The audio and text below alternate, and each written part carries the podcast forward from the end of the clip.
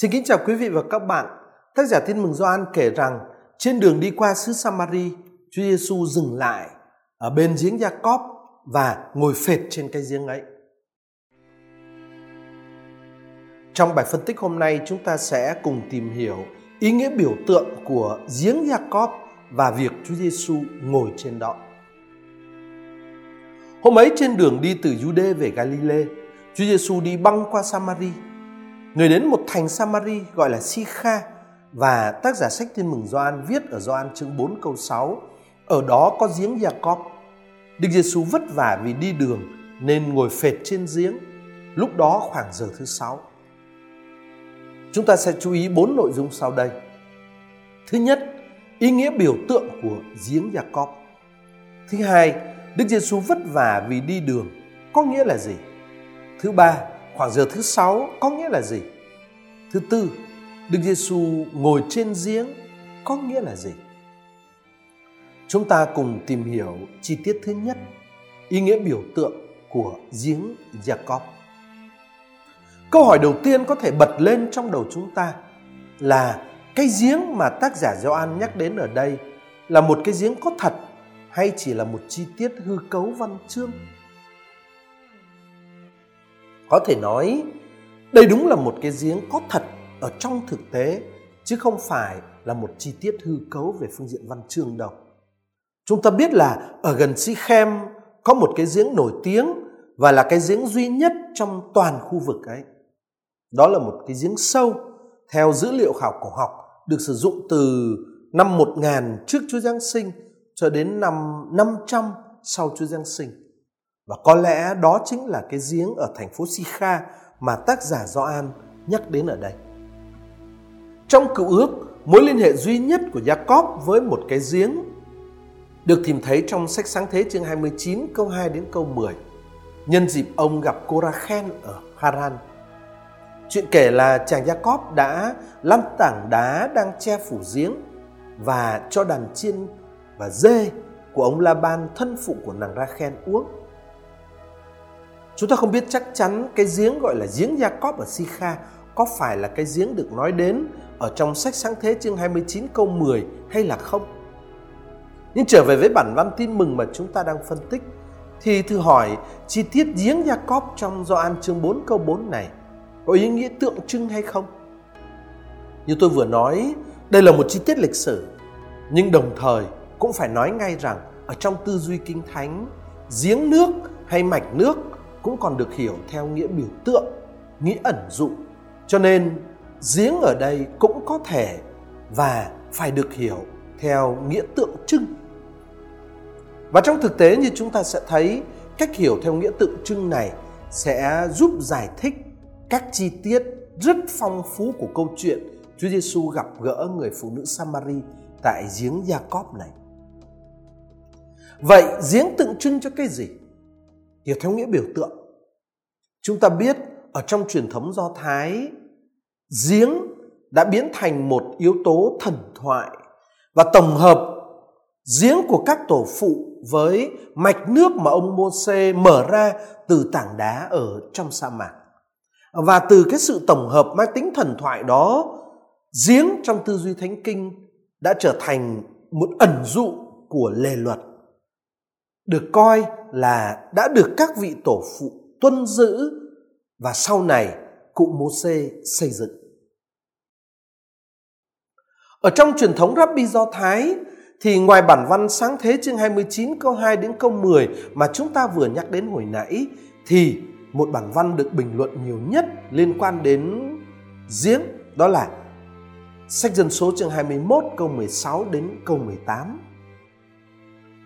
Tác giả sách dân số viết. Và từ đó họ đi tới bê.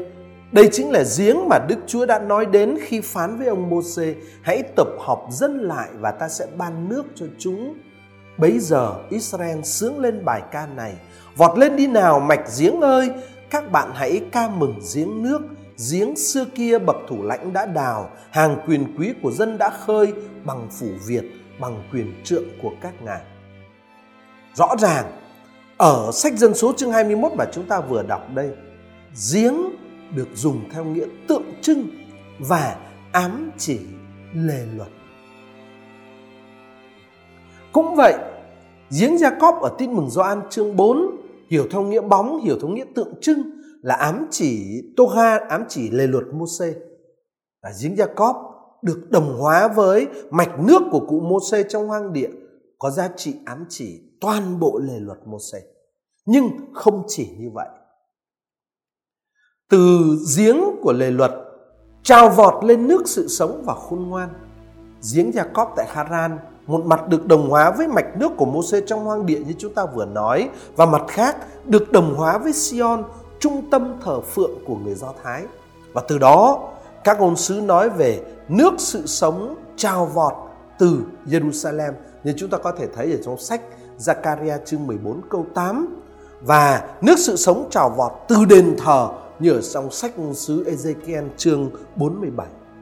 Thế là ở trong thực tế giếng có nghĩa ám chỉ tất cả các thiết chế do thái lề luật đền thờ hội đường và trung tâm của thiết chế đó là Jerusalem. Tóm lại, chi tiết giếng Jacob có ý nghĩa tượng trưng rất là phong phú và chúng ta cần phải chú ý đến tất cả các ý nghĩa phong phú ấy khi đọc, giải thích và suy gẫm câu chuyện Chúa Giêsu gặp người phụ nữ Samari tại giếng Jacob. Giếng ấy ám chỉ lề luật. Giếng ấy ám chỉ tất cả các thiết chế của đạo cũ gắn với lề luật, gắn với nguồn mạch của sự sống, của sự sáng của dân Chúa. Bây giờ chúng ta phân tích chi tiết thứ hai. Thánh Gioan kể Chúa Giêsu vất vả vì đi đường. Phải hiểu sự vất vả này như thế nào. Hạn từ vất vả đặt Gioan chương 4 câu 6 trong tương quan với Gioan chương 4 câu 38. Ở Gioan chương 4 câu 38, hạn từ vất vả sẽ xuất hiện 3 lần và không bao giờ xuất hiện nữa ở trong sách tin mừng Gioan. Thầy Chúa Giêsu nói với các môn đệ ở Gioan chương 4 câu 38, thầy sai anh em đi gặt điều mà chính anh em đã không vất vả làm ra. Người khác đã vất vả, còn anh em, anh em được hưởng sự vất vả của họ. Ở Gioan chương 4 câu 38, Chúa Giêsu nói về công việc vất vả như là vất vả trong quá khứ, đó là việc gieo trồng và chăm sóc. Trong khi các môn đệ sẽ tiếp quản lợi nhuận của sự vất vả gieo trồng và chăm sóc đó. Và do đó, chúng ta hiểu sự vất vả của Chúa Giêsu là hệ quả của việc gieo hạt giống mà chính Ngài đang thực hiện. Và đó là công việc cần thiết để hoa trái của tin mừng của ơn cứu độ được tạo ra. Tất nhiên, ở câu chuyện chúng ta đang tìm hiểu thì tác giả Gioan nói rõ đây là sự vất vả của Chúa Giêsu liên quan đến cuộc hành trình của Ngài. Và quả đúng là ở trong Gioan chương 4 câu 6 này, sự vất vả được đặt trong tương quan với cuộc hành trình cụ thể của Chúa Giêsu đi từ Jude về Galilee băng qua xứ Samari. Nhưng mà chúng ta cũng vẫn hoàn toàn có thể hiểu theo nghĩa việc gieo hạt giống tin mừng và cuộc hành trình được đồng hóa làm một với nhau. À, và khi ở trong cái cách hiểu này thì chúng ta sẽ thấy chúng ta sẽ thấy cái sự vất vả của Chúa Giêsu được đề cập đến ở đây thì không phải chỉ là sự vất vả của một cuộc hành trình. Trên thực tế ở trong sách Tin mừng Gioan, công việc của Chúa Giêsu được diễn tả bằng các hạn từ chỉ sự lên đường, chỉ cuộc hành trình, chỉ cuộc ra đi. Và đặc biệt là chính Chúa Giêsu luôn ám chỉ đến hành trình của Ngài khi Ngài nói về ờ, việc Ngài loan báo tin mừng, khi Ngài nói về việc Ngài công bố tin mừng. Ở Gioan chương 8 câu 14, câu 21, câu 22 hay là ở chương 13 câu 33, câu 36, ở chương 14 câu 4, câu 5, Chúa Giêsu nói nơi tôi đi. Ở chương 13 câu 3, Chúa Giêsu nói về cuộc hành trình đi về cùng Thiên Chúa. Ở chương 14 câu 28, chương 16 câu 10 câu 17, Chúa Giêsu nói về cuộc hành trình đi về với Cha đấng đã sai Ngài đến. Và như vậy là ở trong tư tưởng của Chúa Giêsu trong tin mừng Gioan cuộc sống của Chúa Giêsu trong thực chất là một cuộc hành trình liên lỉ. Và vì vậy, đặt trong cái viễn tượng đó, câu Chúa Giêsu vất vả vì đi đường ở Gioan chương 4 câu 6 cũng có thể hiểu theo nghĩa bóng và nên hiểu theo nghĩa bóng ám chỉ cuộc hành trình của cả cuộc đời Chúa Giêsu chứ không phải chỉ là cuộc hành trình đi từ Jude về Galilee ngang qua xứ Samari. Đấy, tóm lại cần hiểu câu Chúa Giêsu vất vả vì đi đường ở đây theo hai nghĩa. Nghĩa đen chỉ về sự vất vả, mệt nhọc của cuộc hành trình từ Jude băng qua Samari về Galilee và theo nghĩa bóng, thì câu này chỉ về sự vất vả của cuộc thi hành sứ vụ công bố tin mừng cứu độ của Chúa Giêsu. Rồi tác giả tin mừng nêu một chi tiết về thời gian. Ông viết, lúc đó vào khoảng giờ thứ sáu. Chi tiết này cũng có ý nghĩa khá đặc biệt ở trong câu chuyện mà chúng ta đang phân tích. Trước hết, giờ thứ sáu theo cách tính vào thời Chúa Giêsu đó thì đó là khoảng 12 giờ trưa. Hiểu theo nghĩa đen, chi tiết này cho chúng ta một lý do giải thích Chúa Giêsu đang khát nước. Chúa Giêsu đang mệt mỏi khi đi đường. Nhưng mà chúng ta cũng có thể và nên hiểu cái chi tiết này theo nghĩa tượng trưng, theo nghĩa bóng nữa. Ở Gioan chương 19 câu 14, tác giả Tin mừng Gioan cũng sẽ dùng đúng cái cách nói này vào khoảng giờ thứ sáu khi ông nói về thời điểm Chúa Giêsu bị kết án tử hình. Ở đó, Chúa Giêsu kết thúc cuộc hành trình của người khoảng giờ thứ sáu. Kết nối với Gioan chương 19 câu 14 thì chi tiết vào khoảng giờ thứ sáu ở Gioan chương 4 câu 6 mà chúng ta đang phân tích có ý ám chỉ về giờ chết của Chúa Giêsu. Và đây thực là một điều rất có ý nghĩa.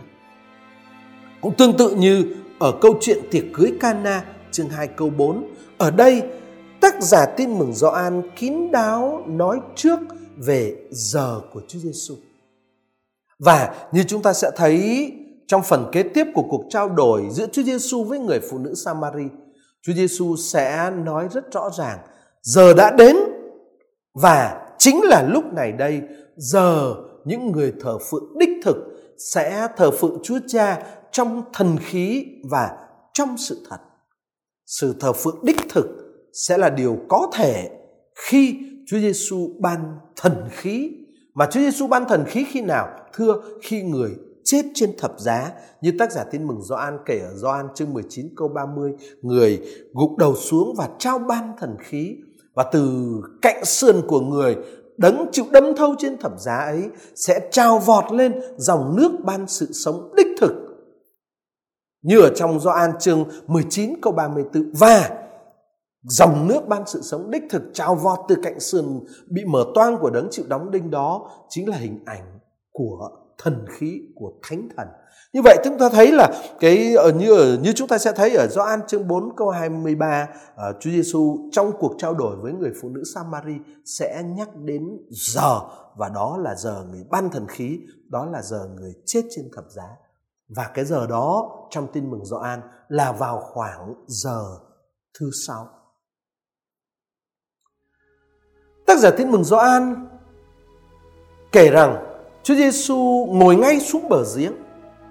Xin mời các bạn cùng chú ý cái chi tiết rất đặc biệt này trong câu chuyện Chúa Giêsu gặp gỡ người phụ nữ Samari mà chúng ta đang phân tích. Thứ nhất, đây là một chi tiết lịch sử. Chúa Giêsu ngồi bên bờ giếng và thậm chí là ngồi trên bờ giếng.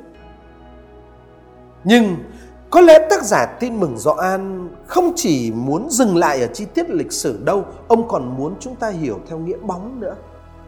Nhóm phiên dịch các giờ kinh phụng vụ dịch là Đức Giêsu ngồi ngay xuống bờ giếng.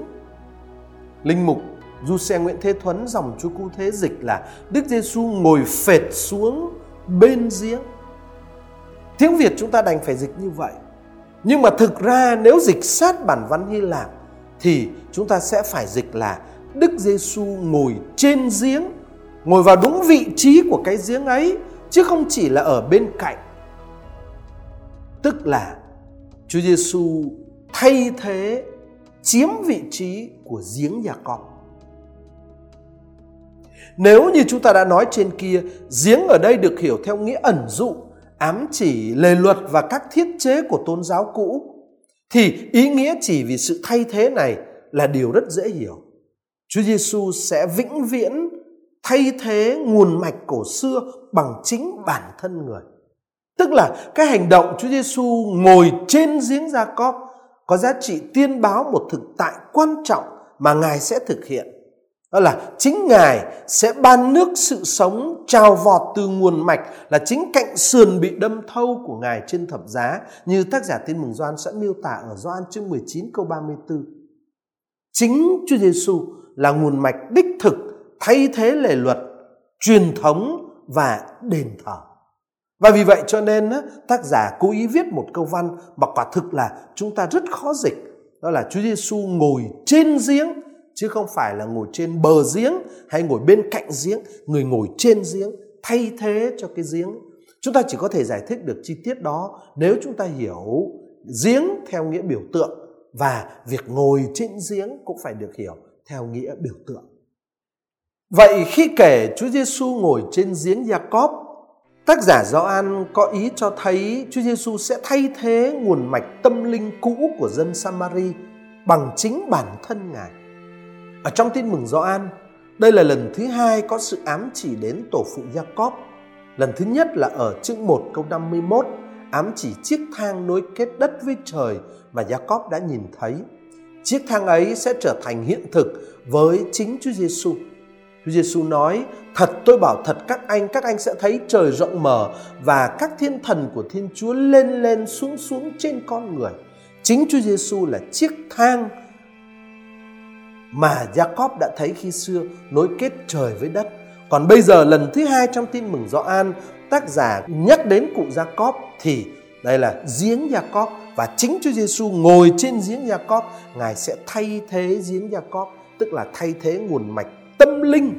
Ngài sẽ là nguồn mạch tâm linh mới, Ngài sẽ là uh, nguồn sức sống mới, nguồn nước mới và đem đến sự sống vĩnh cửu Kính thưa quý vị và các bạn, chúng ta vừa phân tích các chi tiết ở trong Gioan chương 4 câu 6. Ở đó có giếng Gia-cóp, Đức Giêsu vất vả vì đi đường nên ngồi phệt trên giếng. Lúc đó khoảng giờ thứ sáu. Bên dưới từng chi tiết trong bốn chi tiết mà tác giả tin mừng Gioan kể ở đây, chúng ta thấy là những tầng ý nghĩa rất là sâu sắc và rất là thú vị. Nhưng mà những gì chúng ta nói với nhau trong ờ, bài phân tích hôm nay trong thực tế chỉ mới là sự phân tích các ý nghĩa của các chi tiết trong bản văn thôi. Còn một việc rất quan trọng mà chính bản thân mỗi người chúng ta phải thực hiện cho chính mình khi học hỏi lời Chúa, đó là mỗi người phải suy niệm và kết nối các ý nghĩa của lời mà chúng ta đọc trong sách thánh và trong cuộc sống cụ thể của mình để cho những ý nghĩa của lời Chúa chất vấn và soi sáng đời sống của chúng ta. Và không ai có thể làm thay công việc đó của chúng ta được. Tôi cũng mời anh chị em hãy kết nối những ý nghĩa mà chúng ta vừa tìm hiểu trong bài phân tích hôm nay vào với chính cuộc sống thường nhật của chúng ta. Hãy để cho bốn ý nghĩa mà chúng ta vừa tìm hiểu đấy chất vấn và và soi sáng cho cuộc sống của chúng ta hiện nay. Chúa Giêsu là nguồn mạch đích thực của sự sống mới và người sẽ thay thế mọi nguồn mạch của sự sống uh, tâm linh của chúng ta của nhân loại chúng ta cho dù đó là nguồn mạch của sự sống tâm linh xuất phát từ Thiên Chúa như hình ảnh giếng Gia-cóp là lề luật mô xê giới thiệu và gợi ý cho chúng ta. Đấy. Tất cả những chi tiết trong các ý nghĩa mà chúng ta phân tích hôm nay đều vẫn rất thời sự trong cuộc sống của chúng ta. Xin kính chúc quý vị và các bạn thực hiện tốt đẹp cái công việc quan trọng ờ, là kết nối lời Chúa với đời sống của chính mình nhờ ơn thánh của Chúa. Và chúng ta hẹn gặp lại nhau trong bài trình bày kế tiếp, tiếp tục phân tích câu chuyện Chúa Giêsu gặp người phụ nữ Samari ở bên ở giếng Jacob mà Thánh Gioan kể trong Tin mừng Gioan chương 4 câu 4 cho đến câu 44. Xin kính chào quý vị và các bạn trong Chúa Cứu Thế.